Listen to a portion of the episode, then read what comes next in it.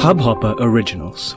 To start your podcast for free, log on to studio.hubhopper.com.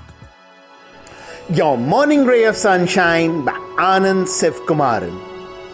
Harness for good.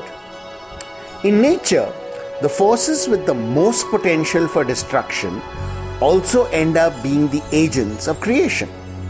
Hydroelectric and nuclear power, for example. Or just consider that the whole universe was created by the Big Bang. Why don't we take a leaf out of nature's book? In us are all kinds of forces with destructive potential anger, sadness, impatience, boredom, jealousy, bitterness, etc. Left to themselves, they can wreck us.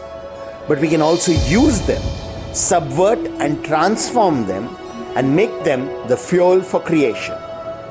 Actors, writers, musicians, athletes, entrepreneurs have all done this. Why not us? Why not today? Sunshine in your day.